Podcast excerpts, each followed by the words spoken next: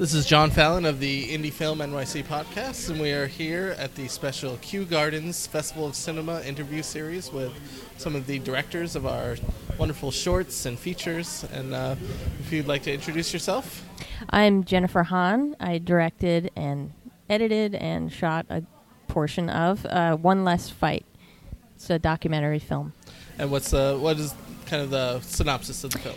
The film's about uh, the life of Manfred Gans, who is a uh, was he's sadly passed now, but he uh, he was a German Jew who escaped uh, before the Nazis uh, began the war and uh, went to England, and he became he became a prisoner in the internment camps there, and then he became eventually got out of there, became a British soldier in an elite troop of commandos, changed his name, had a secret identity, and returned on D-Day to to Normandy and uh, fought in the war for the British. And he eventually heard about his parents through a crazy s- way. I can't even get, get into it.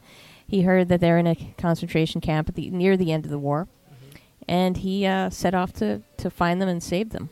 And did, he knew they were the, the he knew they were still alive at the time, or He heard through a crazy series of people were exchanged. There was a program, brief live, brief lived program that some Nazis uh, traded Jews for equipment and things, and some people who knew his parents got away to Switzerland in this trade, got to New York, and told and somehow this information got to one of his family members and it came all the way back to him through the crazy process and he while he was in uh, I think Holland fighting a battle and he uh, he heard about his parents were most likely still alive but he had no guarantee sure.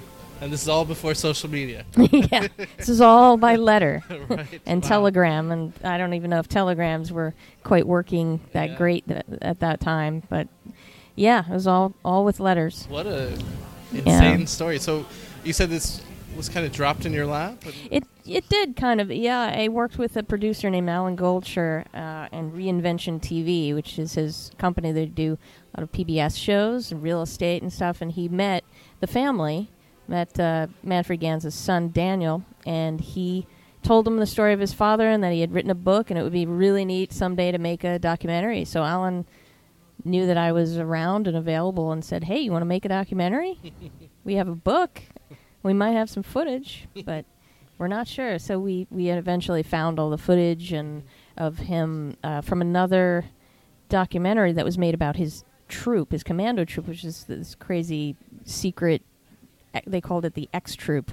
They were kind of secret, and um, we got an in- interview of Manfred Gans because he was passed away in 2008, and this was only about three years ago.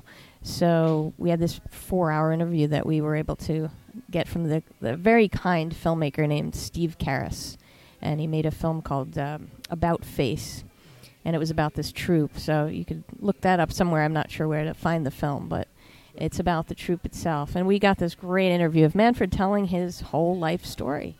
And I had the book that he wrote. He wrote this book called, uh, what is it called? Oh, Life Gave Me a Chance, he called it. And it was just his thoughts uh, to give to his grandsons, his three, three grandsons. And he wanted to just tell them the whole story before he passed away.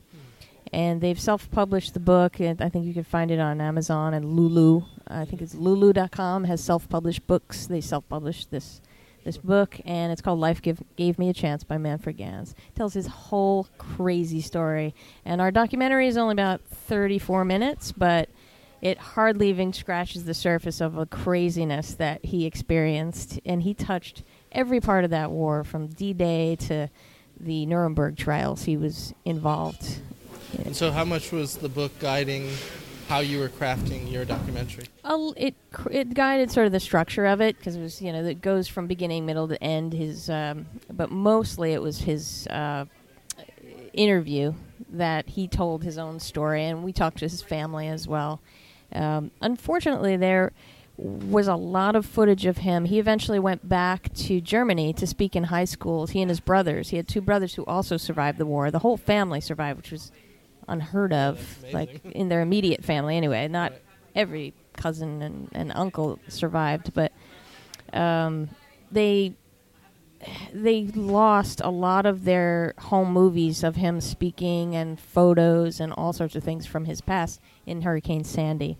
Got flooded, so a basement got flooded of one of the family members. So it was kind of tough to find some of the footage, but luckily they had donated a lot of his stuff to the U.S. Holocaust Museum in Washington, so that he has a little area that we were able to get a lot of photos. So thank we're very thankful to the U.S. Holocaust Museum for allowing us to uh, to use all those those things. We had letters between him and his wife, which was another thing he did while he was fighting this war and trying to find his parents. He was writing back and forth to his future wife, in who was in New York, who his father had helped escape before the Nazis uh, turned them in. Sounds like a really interesting. Crazy. so yeah, that's another thing we're looking to maybe make it into a try to get a narrative film made, a little dra- dramatization because it, it fits to to do his life story. I mean, there's too much to put into a two-hour film, but we need to. F- we're going to try to, you know, make a dramatic narrative out of it. Sure.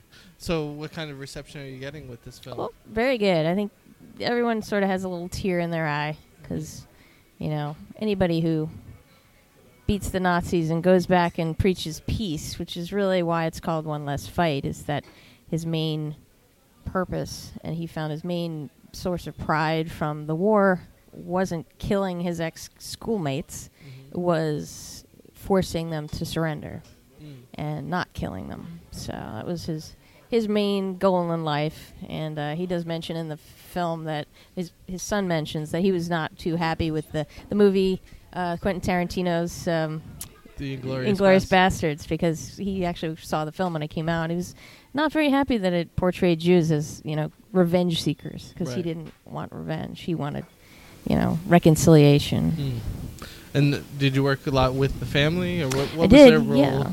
uh, in helping you craft this? Well, they gave feedback and they also participated in the film. They were all interviewed and mm-hmm. were very generous with their time and you know provided me a copy of the book and gave me some guidance on mm-hmm. you know what was what may have been clear because some of his memories may not be exact.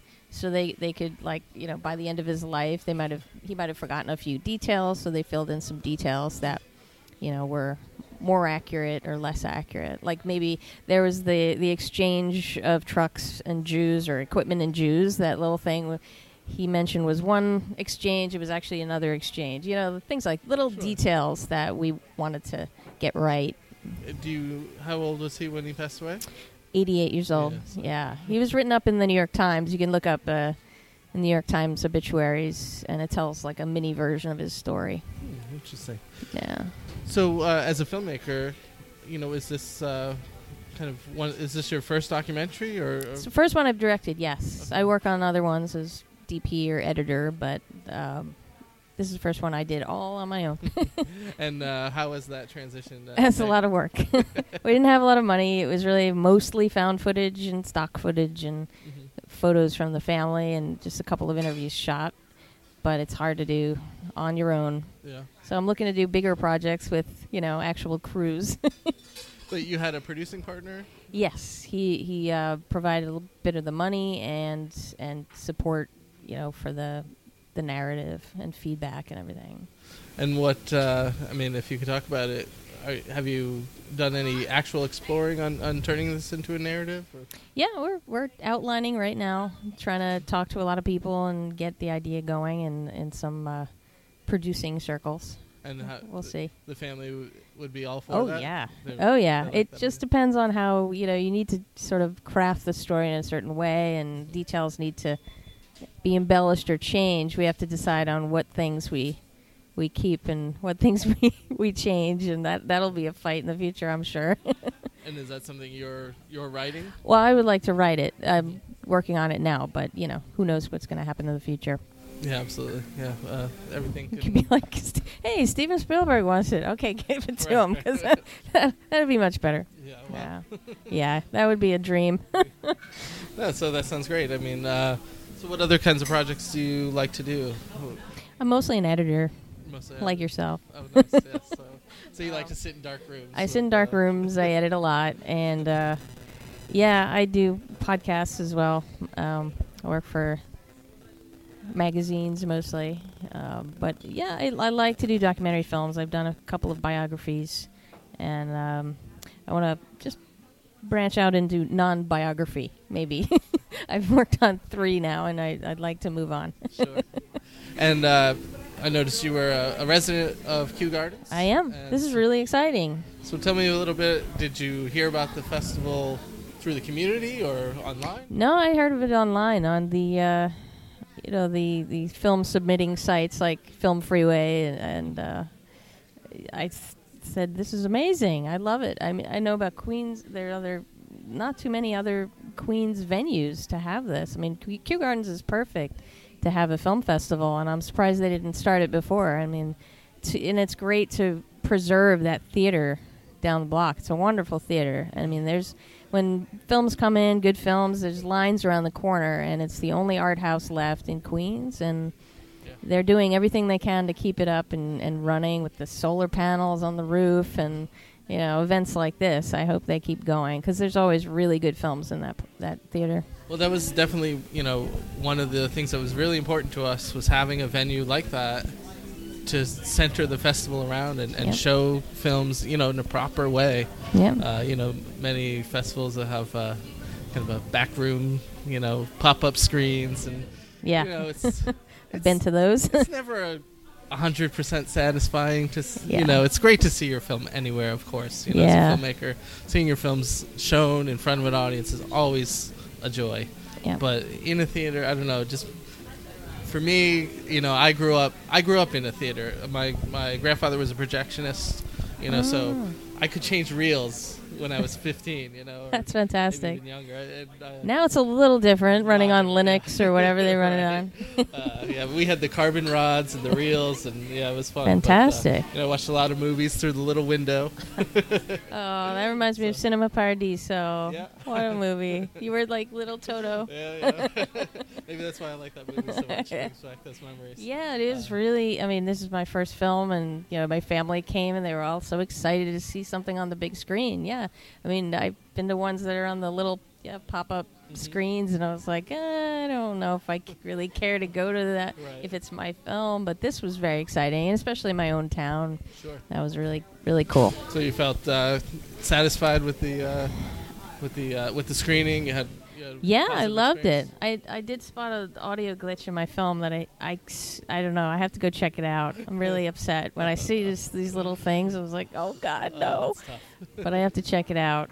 So you get so it, you know it's projected so big and its sound is so big. You, you don't realize when you get out there. Oh my goodness! Yeah, yeah. Everywhere you see it, it's a little bit different. Yeah. Somehow. You know? Yeah, it looked better than I thought than on the the computer screen and the TVs that I've seen it on. But yeah, it's uh, the audio is is most important in documentaries, and that's something I want to work on as well. mhm. The audio portion. Are there other parts of the festival that you're excited about?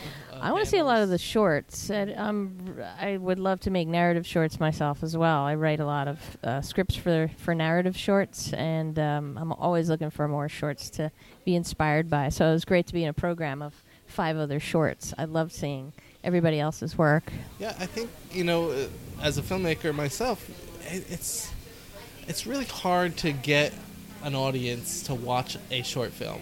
You know, it's hard to like put together an audience to watch a short film. That's why, you know, when we did this, having the blocks of of you know four or five short films together, you know, it gives people a full experience.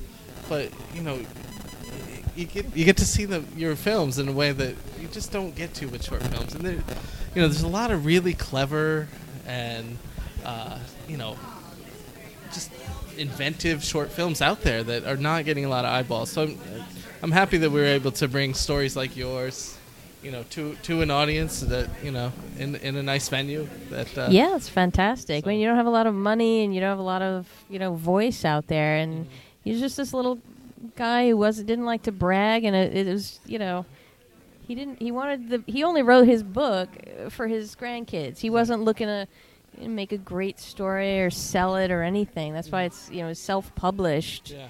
and uh, we were like, well, we we want more people to know about this man. He did so much good, and the family after. I mean, his parents, who were in a concentration camp, lived until their 90s in in Israel, and they did so much good. I mean, his brothers did so much good in their lives. He became a chemical engineer that traveled the world. He did a lot of amazing things. So to have this little tiny story and it's much bigger than a little tiny story. Right. So I th- thank you guys for putting us uh, on the screen. And uh, going are you going to put it online somewhere? So if we're people can't make look the around. festival, where can they? We'll tr- we're looking for places to uh, distribute it, but it's the family does talks now and then at Jewish centers uh, about Manfred Gans, So they do show the film when they do talks, so we could put that online somewhere. Um, where I have to find out where where it goes next, so we can let you know. yeah, I hope uh, more people get to see it. I mean, uh, yeah. and I hope at some point they get to see the feature film version of it as well. I hope so. that would be great. All right, and uh, so thank you for joining us, and uh, thanks for being part of our inaugural year of the uh, Kew Gardens Festival yeah. of Cinema. Thanks for coming to my town. Thanks.